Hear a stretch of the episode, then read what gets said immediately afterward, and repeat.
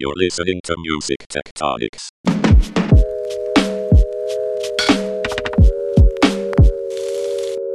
Welcome back to Music Tectonics, where we go beneath the surface of music and tech.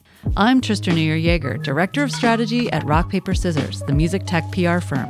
This is the first of two special episodes featuring the latest winners of Midem Lab, an international music tech startup competition that showcases innovative solutions to help the music industry build new consumer experiences. You can get to know the fresh startups from 2021's Midem Lab competition and dig into the impact of the recent news that Midem, a Europe's international, very storied, much loved music industry trade show, is coming to an end or possibly changing hands. In today's episode, Dmitri Vietze chats with Karen Allen of Infinite Album, the winner of the music creation and education category at Midem Lab. Then, Dmitri interviews Jared Hines and Bryson Nobles, co founders of Music Tech Works, whose product rights holder won the music marketing and data slash analytics category. Take it away, Dmitri. All right, I'm excited because as part of this Midem Lab uh, roundup of winners, I get to talk to a friend of mine, a colleague from the music tech world. I've got with me Karen Allen. She's the CEO and co founder of Infinite Album and author of Twitch for Musicians. Karen, how are you today? I'm fantastic. How are you? I'm great. I'm glad to have you on the podcast. You guys, Infinite Album, won the Midem Lab Music Creation and Education category. Super cool. I know about Infinite Album. I don't know if our listeners do. So why don't you tell us about Infinite Album? What's the company offer? Yeah, Infinite Album is a really exciting company. Um, I was introduced to um, the CTO and co-founder um, Ryan Groves about a year ago, and literally wrote back to him in an email, What evil genius is this? So I'm super excited to be a part of the company. So we have an AI music solution primarily for live stream gamers. So um, gamers on Twitch and YouTube and, and Facebook and so forth, but we're primarily primarily working with Twitch. They have a real copyright problem when it comes to music, and it's um, it's the music they want to play in the background while they're gaming, but it's right. also the gaming music itself because the music that was put into the games has not been cleared for broadcast on live streaming services. It's really cleared for home use. So massive problem copyright strikes um, every you know six to eight months or so there's a massive sweep and everybody gets pissed off so what we have is an ai music solution that replaces the game soundtrack with um, music that is responsive to the action of the game so it knows when you're fighting, it knows when you're just walking around, it knows when you respond, it knows all these things, and it can adjust the music accordingly. Uh, we've got a number of genres we work with, and because Twitch is Twitch, um, everything you do to create anything for Twitch is interactive with the audience. So the viewers are able to um, to influence the genre, uh, to temporarily change instrumentation, to add sound effects, to change the emotion, basically to screw with the music as much as they want um, which could be you know fun and celebratory or you know cracking on the streamer. And because twitch is twitch and everything is monetized on twitch in some fun happy way um, they can actually spend virtual currency to do so. So not only are we a music copyright solution for live stream gamers we are actually a revenue source for live stream gamers as well. And for fans and, and viewers uh, a way to interact with their favorite streamers it's a fantastic way to build community. I have said till I am blue in the face that Twitch is um, a community platform before it is a content platform. And it is this back and forth, um, this live element, and um, the back and forth uh, features that makes it a community builder. So fans are actually kind of creating the world of the content um, with the streamer in real time and being acknowledged for doing so and paying to do so in ways that are fun for them. Um, it's like live streaming in general, just like this marvel of, uh, of content creation and, and, monetization. I literally have never seen anything like it in my entire career. Um, and Twitch does it phenomenally well. Uh, so so yeah, we kind of we we plug into into everything um, to all of those features there uh, in a really fantastic way, and like we're super excited to get this out to people. Cool. So speaking of your career, what is your personal background, and, and how'd you get into to this? Yeah, I spent almost my entire career uh, the digital side of music. Um, one of my one of my first jobs back in the day was working for the RIAA, right when they were suing Napster. So I was I was their in-house um, digital strategist. They called me the internet evangelist, and um, and I helped them help them really figure out what, you know what was happening uh, sort of being sort of in-house person who um, really looked at all of the at the time digital music companies and helped interpret that for the RIAA, and then back the other way, help people help people understand what the RIAA was doing and why they were doing it. They sent me out to all the conferences to be on the panels, so I was the industry punching bag for a while. um, which was great fun. Um, and then went on to um, run the US um, division of the Mobile Entertainment Forum, which is a trade association that covered mobile entertainment for all entertainment industries film, TV, games, music, sort of everything. So, um, everything that a trade association would do to kind of look out for the interests um, of the ecosystem of mobile entertainment. So, I was there before we had an app market. So now you want something on mobile phones, you just make an app, right? You just hire developers, throw it up on the app, get approved, and off you go. Back then, you had to actually piece it together with five different provisioners. And do you do an an on carrier deal or an off carrier deal, and it was it was really complicated. Hmm. So we looked after that whole ecosystem. Um, and then I left that to work with uh, Ted Cohen at Tag Strategic. He um, he was the um, the basically the executive um, director, president, whatever you want to call it, of Mobile Entertainment Forum for the U.S. So we, we had a good working relationship, and um, I worked with Ted and Tag uh, did live stream. I'm sorry, did um, did strategy and biz dev for digital entertainment companies. It ended up being a lot of music because of his background and my background, but we did a lot of general digital entertainment and um, worked with probably over 80 startups and major companies wow. during the time that I was there. And then left to go on my own. And then uh, pretty quickly thereafter, fell down the rabbit hole of live streaming and um, talked about that, you know, till I was blue in the face. Um, and nobody cared about what I was saying at all until the pandemic hit. And then suddenly it's like, what was that live streaming stuff you're talking about, Karen?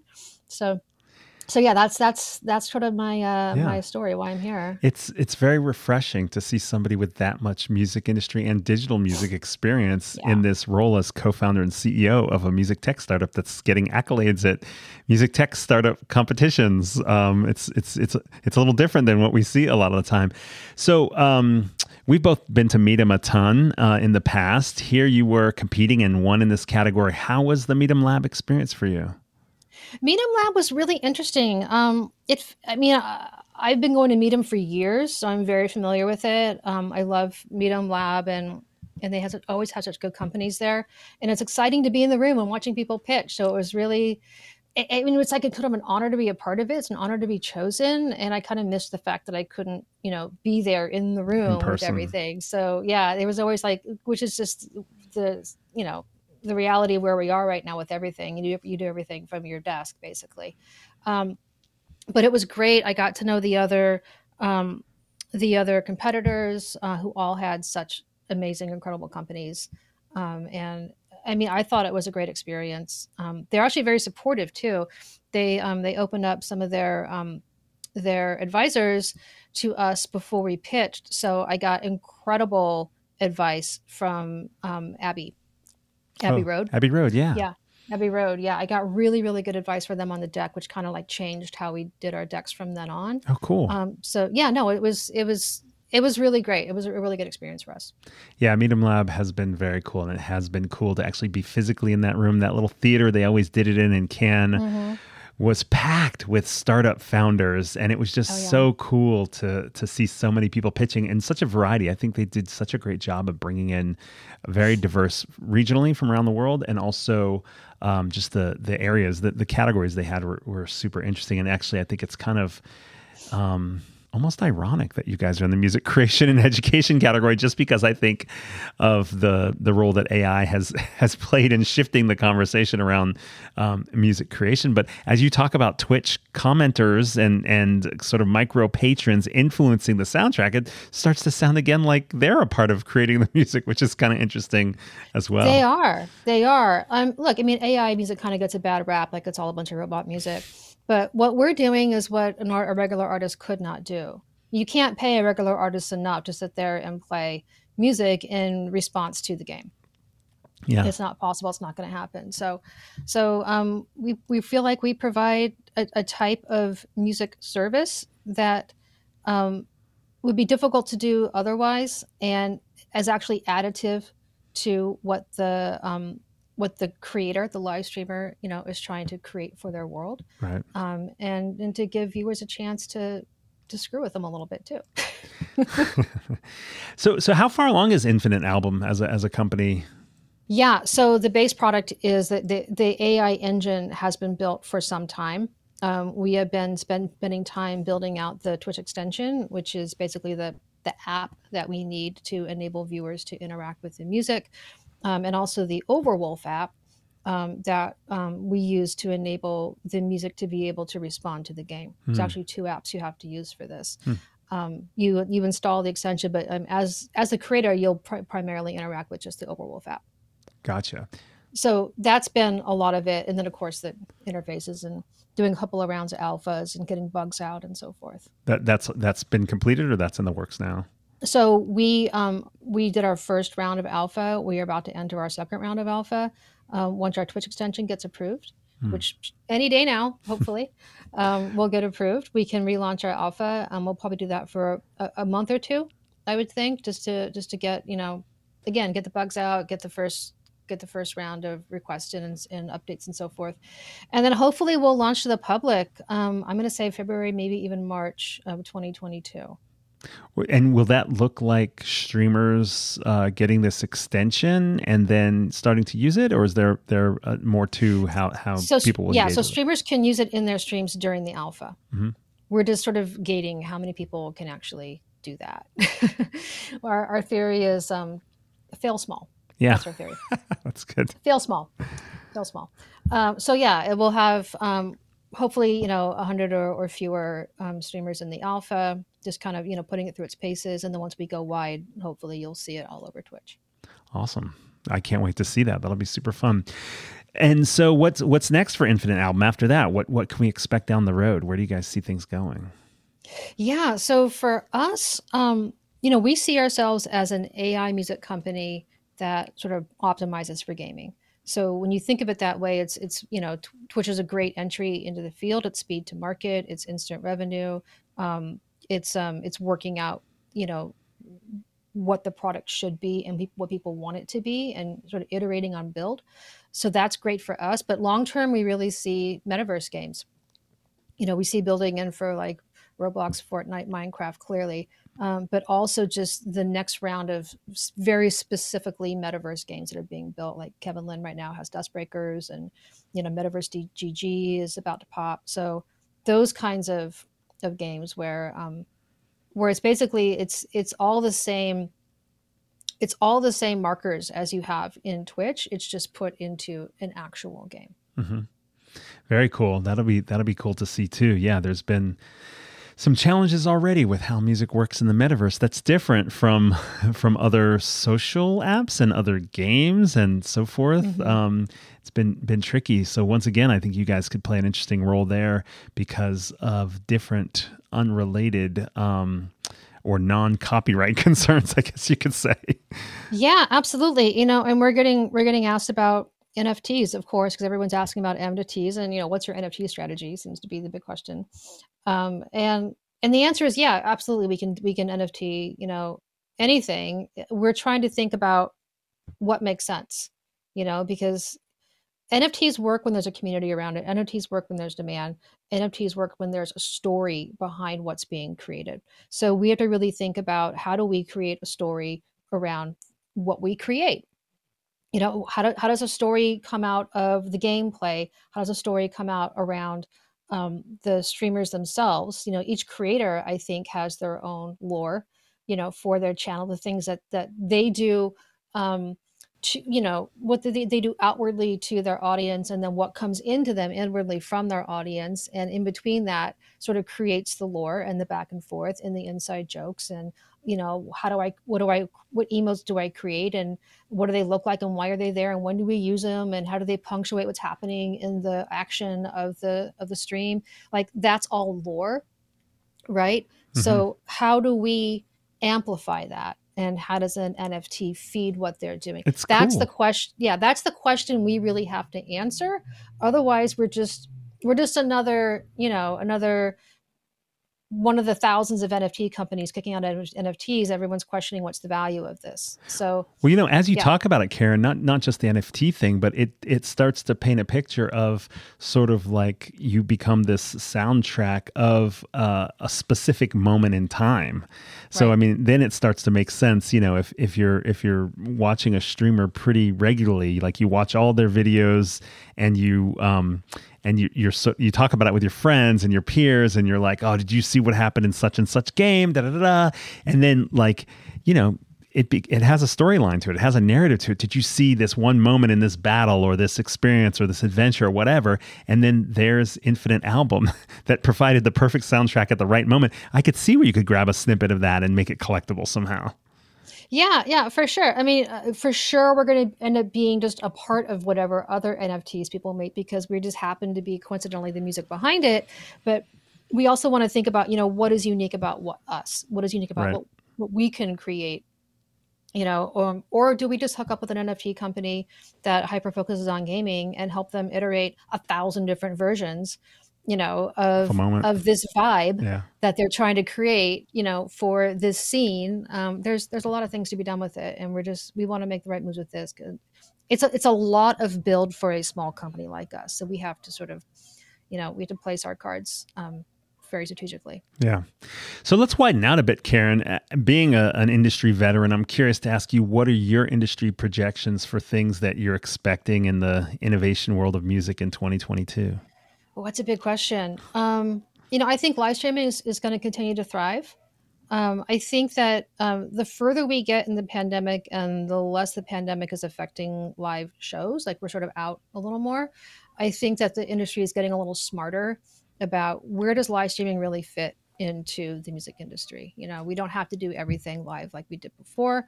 Um, we can make it a part of things. So I'm seeing I'm seeing marketing companies and labels and artists thinking about thinking of it more as um, a kickoff to uh, a tour or a capstone for a tour, or you know they're launching a record, um, they're launching a video. I'm seeing them use it more in promotional senses, hmm, definitely.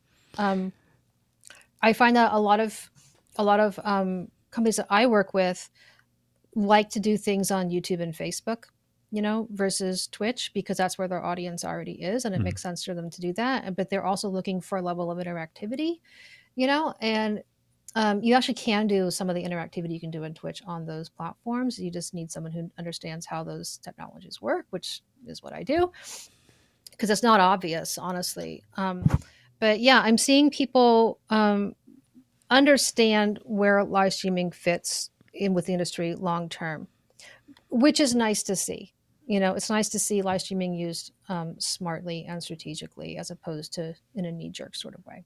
Yeah, cool. Great tip on the future there. While I've got you, what do you think about this news that emerged pretty recently about Midem not happening in 2022? The first I saw of it was Music Business Worldwide saying it's done forever. And then I saw follow on articles that said, well, the city of Cannes might be taking it over. But I mean, you've been for years, I've been for years. I just get your, your quick take on, uh, on the end of Midem, especially after you guys just won this award. I know. I actually, I literally texted my co-founder. I'm like, we might have just won the last Midem Lab award ever. Um, well, first of all, it's heartbreaking because um, you know Midem is it's so great to go out and see everybody, and and because it's so far and kind of expensive, the American contingent that goes tends to be the people who are sort of most serious or most power, most powerful. So it ends up being a really great place to kind of um, to sort of weed out the weak for your networking, so to speak. Yeah. You know? And also to take advantage of the people who are in Europe where it's very easy for them to go. So in that sense, that's sort of like the value that Midem always held. Um, so for my clients that I took to Midem, like we could pack in, you know, eight, ten meetings a day, whatever it was, for five days straight, and and like really get some serious business done, which was fantastic. Um, but yeah, I mean, it was it was look, it was heartbreaking this year um, to to win Midem Lab and not be able to go to the Carlton, yeah, you know, and celebrate, you know, which is exactly what I wanted to do. Um, but look, you know this music conferences that's a tough business. Conferences in general is a tough business. If you want to, you know, if you want to filter down to only digital music, like that's even that's even a smaller, you know, contingent. Um, it's a tough business. And and you know they've been they've been kind of struggling with that for a while even before the pandemic hit. So not entirely surprising but i kind of thought that with everybody having to do everything online that, that saves a ton of money right? It saves a ton of money. You can get creative in ways you couldn't have gotten creative before. It sort of gave everybody a moment to just save money. Mm-hmm. right? Um, and get more participation because I saw every single conference lower their prices, which I thought was fantastic because you get you could let so many more people in, right? Mm-hmm. So you could really build your audience, save money, and then when you get it in person, come out really strong. You know, just like you did this year, came out really strong. Um, people turned out in LA. People flew to LA. Yeah, we had you know, people as far as Israel, Mexico City, various places. And that was just for the meetup. Yeah. All you had in LA was a meetup. It yeah. wasn't even a program. You know, yeah. and they came out for they kind of use that as the anchor for their LA meetings, which is very common. You use a conference as your anchor for your meetings in that city. So I don't know. I was kind of hoping they'd rally. Yeah, I really, me too. I really was. I mean, it's, I, it's a valuable conference. Yeah, I feel I feel the same way. I mean, um, you know, uh, Xavier, who ran Midem Lab these last several years, amazing guy, great put together a great program. And I remember when we launched this Music Tectonics podcast, one of the first things we did was I bought a digital recorder and I set up shop in the U.S. pavilion at Midem. Mm-hmm. David Hazen was uh, running uh, the the mm-hmm. North American part of the show at that point, and uh, he's like, "Come and come and interview people." And I was like, "Okay." And we interviewed almost all the Midem Lab um, uh, finalists and yeah. most of the winners, and it was it was super cool. So this is kind of like a full circle for us, and that makes it a bit bittersweet. Maybe maybe uh, maybe someone else will pick up the Midem uh, the Midem uh, flag uh, eventually 2023 or something like that. And we'll keep rocking with music tectonics regardless. Either way, we play nicely. We we we had a great collaboration with Midem as well. It's um, non-competitive. You know, it's different continents. Yeah, first of all. That helps. and yeah, and you're months apart. Like yeah. there's no competition. Exactly. Yeah. Awesome. Karen, thank you so much for coming on the podcast. Congratulations on your win at Midem Lab. You also were a finalist at the Music Tectonics uh, startup com- competition, swimming with narwhals. Very, very close to, to, the top on that as well. So you're having yeah. you, you've had you had a great 2021, and I'm sure 2022 is going to be awesome for you, Ryan, and Infinite Album. Thanks so much for being on the show. Thank you. It's been a lot of fun. So cool! Stick around after the break for another Midem Lab winning project Music TechWorks' new platform, Rights Holder. Join the team behind Music Tectonics for a new series of online events Seismic Activity. We're kicking off with a music tech startup open mic on January 26th at 1 p.m. Eastern Time. This event is an informal, interactive Zoom, so be prepared to get on camera, drop your links in the chat, and to bring your goals and ideas and build your network. You'll get a chance to go on mic and tell people what you've been up to and what your plans and hopes are for 2022. Find out how to register at musictectonics.com. Seismic activity runs on a monthly cycle. So each Wednesday, we'll see either labels and managers, artists and producers, startup founders, all sorts of folks from the music tech world for demos, networking, and other good times. See the upcoming schedule at musictectonics.com. Sign up for the Music Tectonics newsletter while you're at it and stay up to date on everything we're up to. Music Tectonics seismic activity is where the music tech community connects online. Everyone who works where music and tech meet is very welcome. And now, back to Dmitri. So uh, now I've got with me uh, the co founders of Music Tech Works. Uh, Jarrett Hines is the CEO, also co founder Bryson Nobles are both with me today on the podcast. They're winners of the Midem Lab 2021 competition in the music marketing and data analytics category. Jarrett, how are you doing today? Doing good, and yourself? I'm doing great. I know you've got some construction in the background, so we'll just roll with that. But uh, super excited to hear about what happened at Midem Lab. Bryson, how are you? Doing fantastic. Appreciate you asking and having us on. Yeah, great to have you on. Um, so you guys, the company's Music Tech Works, but the the platform that you applied for with Midem Lab is is something you guys created called Rights Holder IO. Do I have that right, Jarrett? Yes, that's correct. So why don't you tell us about it? What what does it have to offer? Okay, so Music Tech Works as a company, we we organize music ownership data, um, and really the, the purpose or our plan was to help streamline music licensing and the process around that. Um, Rights Holder was our first product. It's a music ownership search engine where you can go there, search for songs, ownership, um, and find that information in seconds. So instead of having 10 or 11 different tabs open on your browser and you're copy and pasting ownership information into uh, a spreadsheet, basically you have one place to go to view both the master and the publishing ownership information. So who who's the end user of Rights Holder? So it was primarily designed uh, specifically for production companies, so music supervisors, clearance professionals, and others that want to quickly find like ownership information for the music that they need. And how does it differ from other things that are out there in, in the market?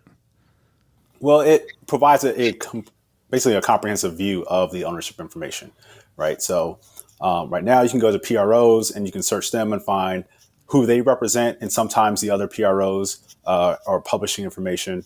Uh, but m- most times you have to go to more than one site to find that.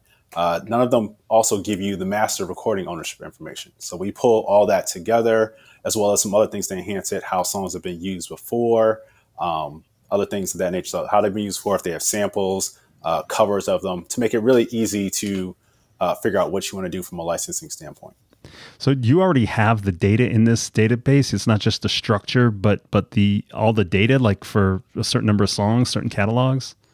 Yes, we do have, um, I believe, over 165 million songs in our database. Wow. Uh, we don't push all that to the production one, so it's not all public, but uh, we spend a lot of time behind the scenes uh, clearing, cleaning, reconciling it, uh, deduplicating it, uh, all the, the data matching that Bryson does um, to make sure that it's ready to go and we have a high confidence level in what we're putting out there. Gotcha. Okay, now it's making sense to me. You you want to license a song, you have to go find out who owns which parts of the rights and uh, find out how it's been used in the past, all that kind of stuff. They can go to rightsholder.io and find that information.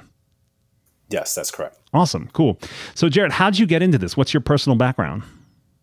So, I have a uh, background as a consultant. Right, I started out. Um, it was really in product my whole my whole career, but started out as a consultant in DC, ended up moving up to New York after undergrad, grad school, and then managing a couple artists and songwriters that I knew. Um, and that was kind of my introduction into the music industry.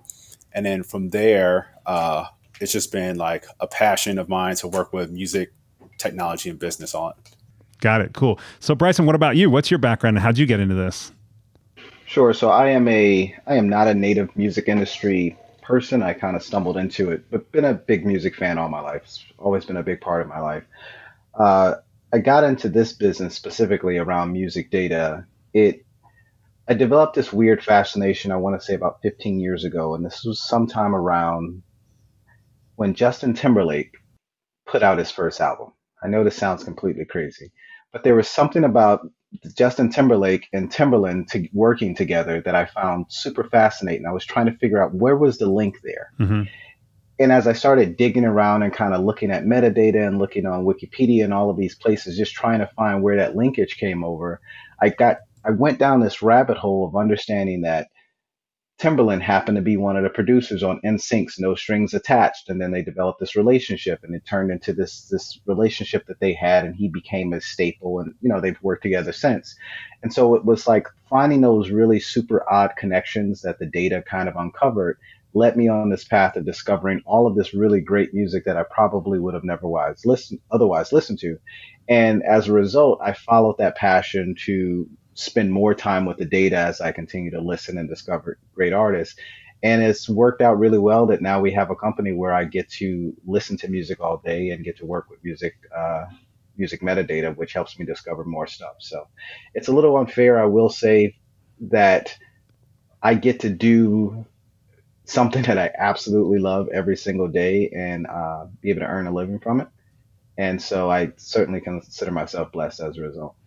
Awesome. I love that. You know, it, it, the way you described it, Bryson, almost sounds like digital crate digging, you know, like looking for that looking for that next that next uh, act that you found from another act um, and what the connections are the linkages and it's cool to hear that the guy that's doing this data matching also you know was accustomed to doing that in his own listening experience too absolutely yeah cool so um, How was the Midem Lab experience for you guys? I mean, this this show is kind of like bringing together the four the four winners from the different categories. You know, I, I, mentioned you guys won the music marketing and data analytics category. Winning is only one piece of it. Obviously, I'd love to hear what's what's uh, resulted from having that win and, and kind of getting some attention from the the music industry, um, but also the, the overall experience. I know they have a lot of other pieces, meetings and and um, connections and networking and so forth. How how how's that been going, Jarrett?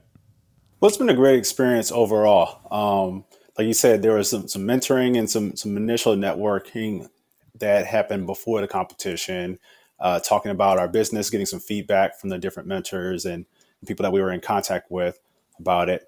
And then, uh, kind of post competition, some of the best learning and best conversations I've had were with the other startups and other winners. Oh, cool. Um, learning about all the cool things that they're doing, uh, connecting with them, seeing what's coming along in the industry, and then also being able to you know start to have more conversations with other industry experts uh, talking about what it is we're doing.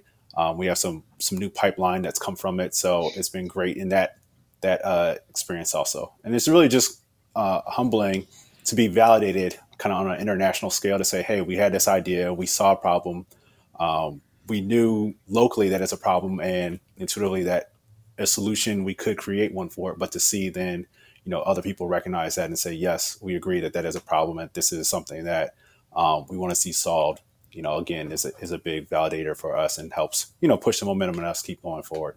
Super cool. What what were some of the other companies or, or one of the companies that you got to meet through that, that you got excited about? Well i will i will say i knew um, about westcott media more uh, through techstars but I, I mentioned kristen and her company because we actually through the competition, I learned a lot more about the new stuff that she's working on, um, and it really seems exciting about the using AI for marketing um, and understanding data, and then just looking at things through a data lens, talking about all things NFT, which is you know in all areas of the music industry, kind of saturating and where's it going and what's doing. So, uh, being educated in that space was was a big uh, thing that I enjoyed. Yeah, cool. That yeah, I agree on the on the marketing side. There's been um, there haven't been a lot of great new ways to to kind of automate some of that and it's really tough now with how fragmented the music marketplace is. So to have westcott coming in to try to solve those problems for artists is, is super cool. Thanks for sharing that. Hey bryson how far along is your company? When we when we started this i mean uh, the idea for the company it came from a, a, previous experience where Jarrett and i we worked together uh, in a different company that was a, a music data company through that experience, we had conversations with a lot of companies doing customer interviews, and this is where we got this acute understanding that there was a bottleneck in terms of opportunities that were available for sync licensing just because data was was poor or it was hard to find or it just took a lot of time to track down.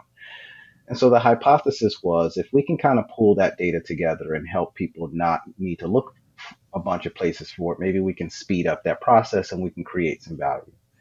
And so we started with a relatively small data set of, you know, a couple million records. And this was records that we were gathering from public places like Wikipedia and Discogs and MusicBrainz. And these were, you know, not, you know, not the highest quality data sets because they were user generated and you had to take the data with a grain of salt. But we were able to take that. And then once we figured out that they had the issues and understood the pattern with the issues, we had to then grow our innovation stack of, okay, well, how do we solve for all of these discrepancies? But we started off with a couple million songs. As Jarrett mentioned earlier, today we're at about 165 million unique ISRC codes that we have in our database.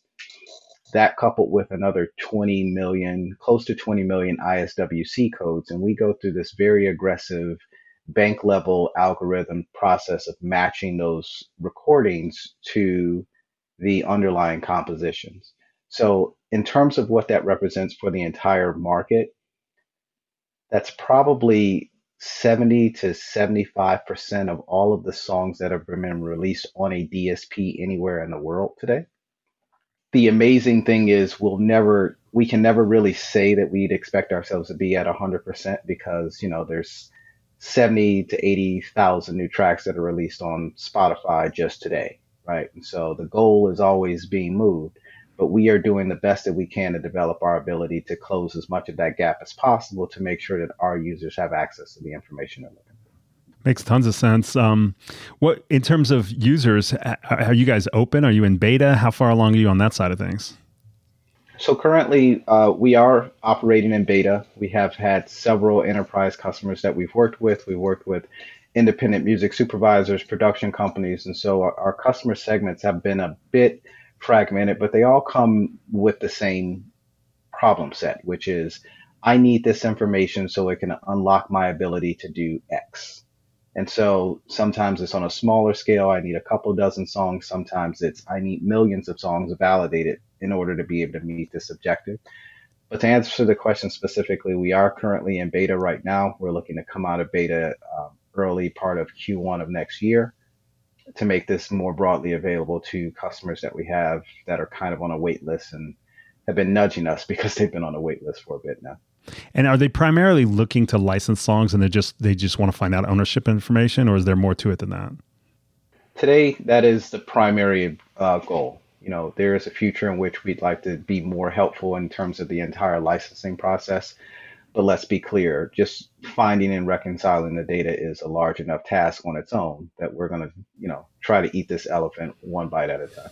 Yeah, it is huge. I know there's been lots of attempts to try to create some sort of global database of of song rights, and you guys are tackling both sides of the uh, the the equation um, for for sync, which is super cool. So uh, I, again, I, I, mentioned that the company that you guys run is Music Tech Works. Rightsholder.io is the project we've been talking about. What can we expect from Music Tech Works next? Jarrett, you want to take that?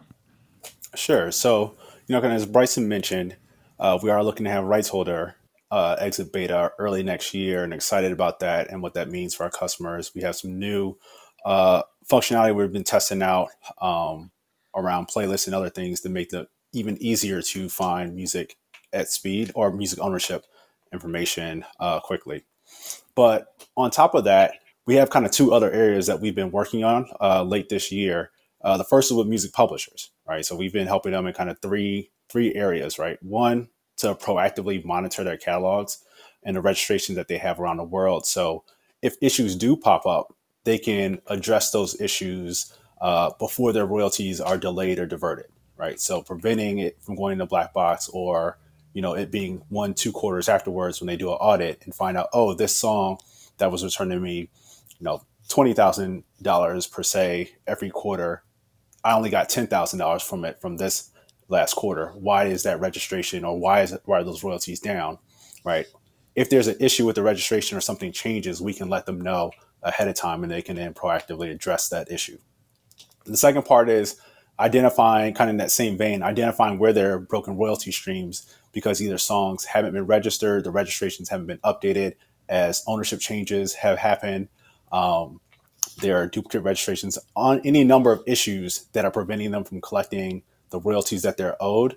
Uh, we can help them identify that at scale. So if you say, you know, you have 10,000 songs in your catalog and they're registered in 100 different places around the world, then you're looking at 10 million registrations that you have to then go right now manually have somebody go through and prioritize and check, right?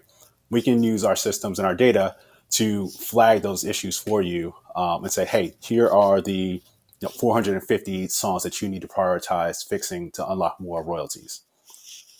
So those are two things that we're working on with and are super excited to bring that to a, a bigger group. Um, but the final thing that we've been helping them with is rights acquisition.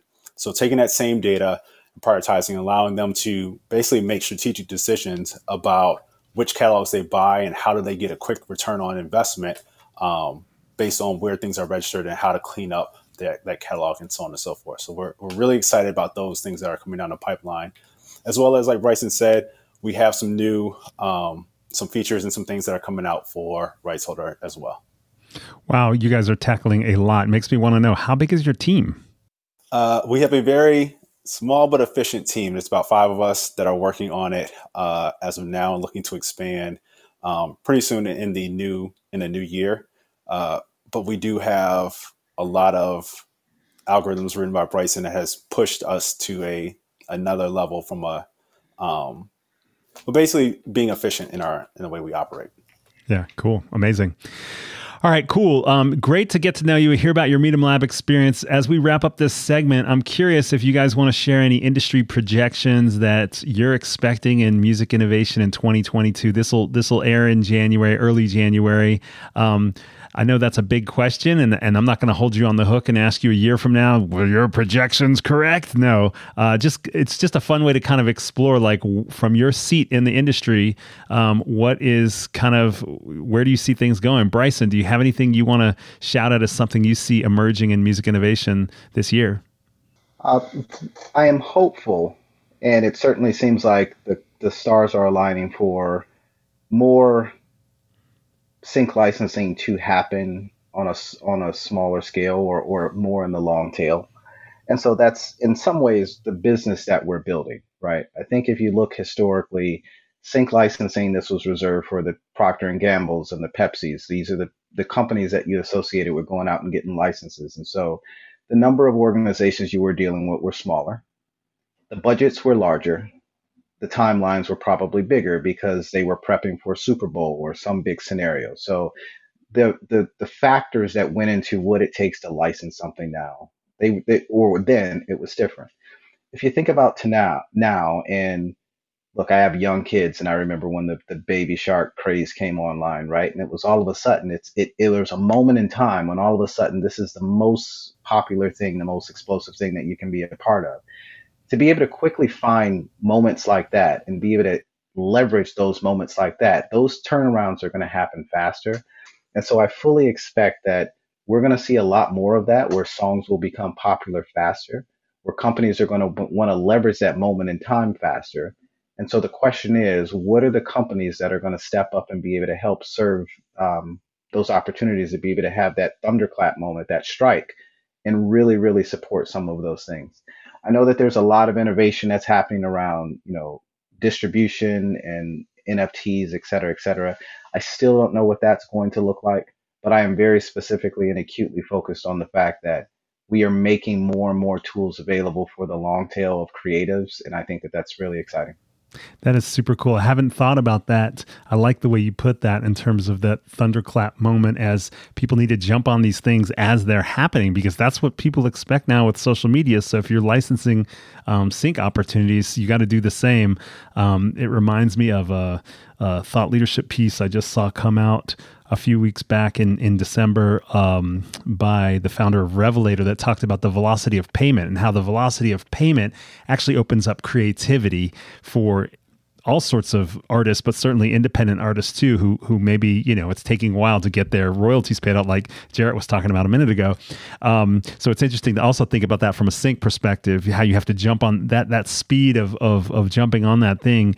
Um, it's you you have the moment, so you got to do it, but you got to be able to license it, which takes the information that you guys are working on. So super super cool projection, Jarrett. What about you? Are, are do you have any industry projections that you're expecting in music innovation this year?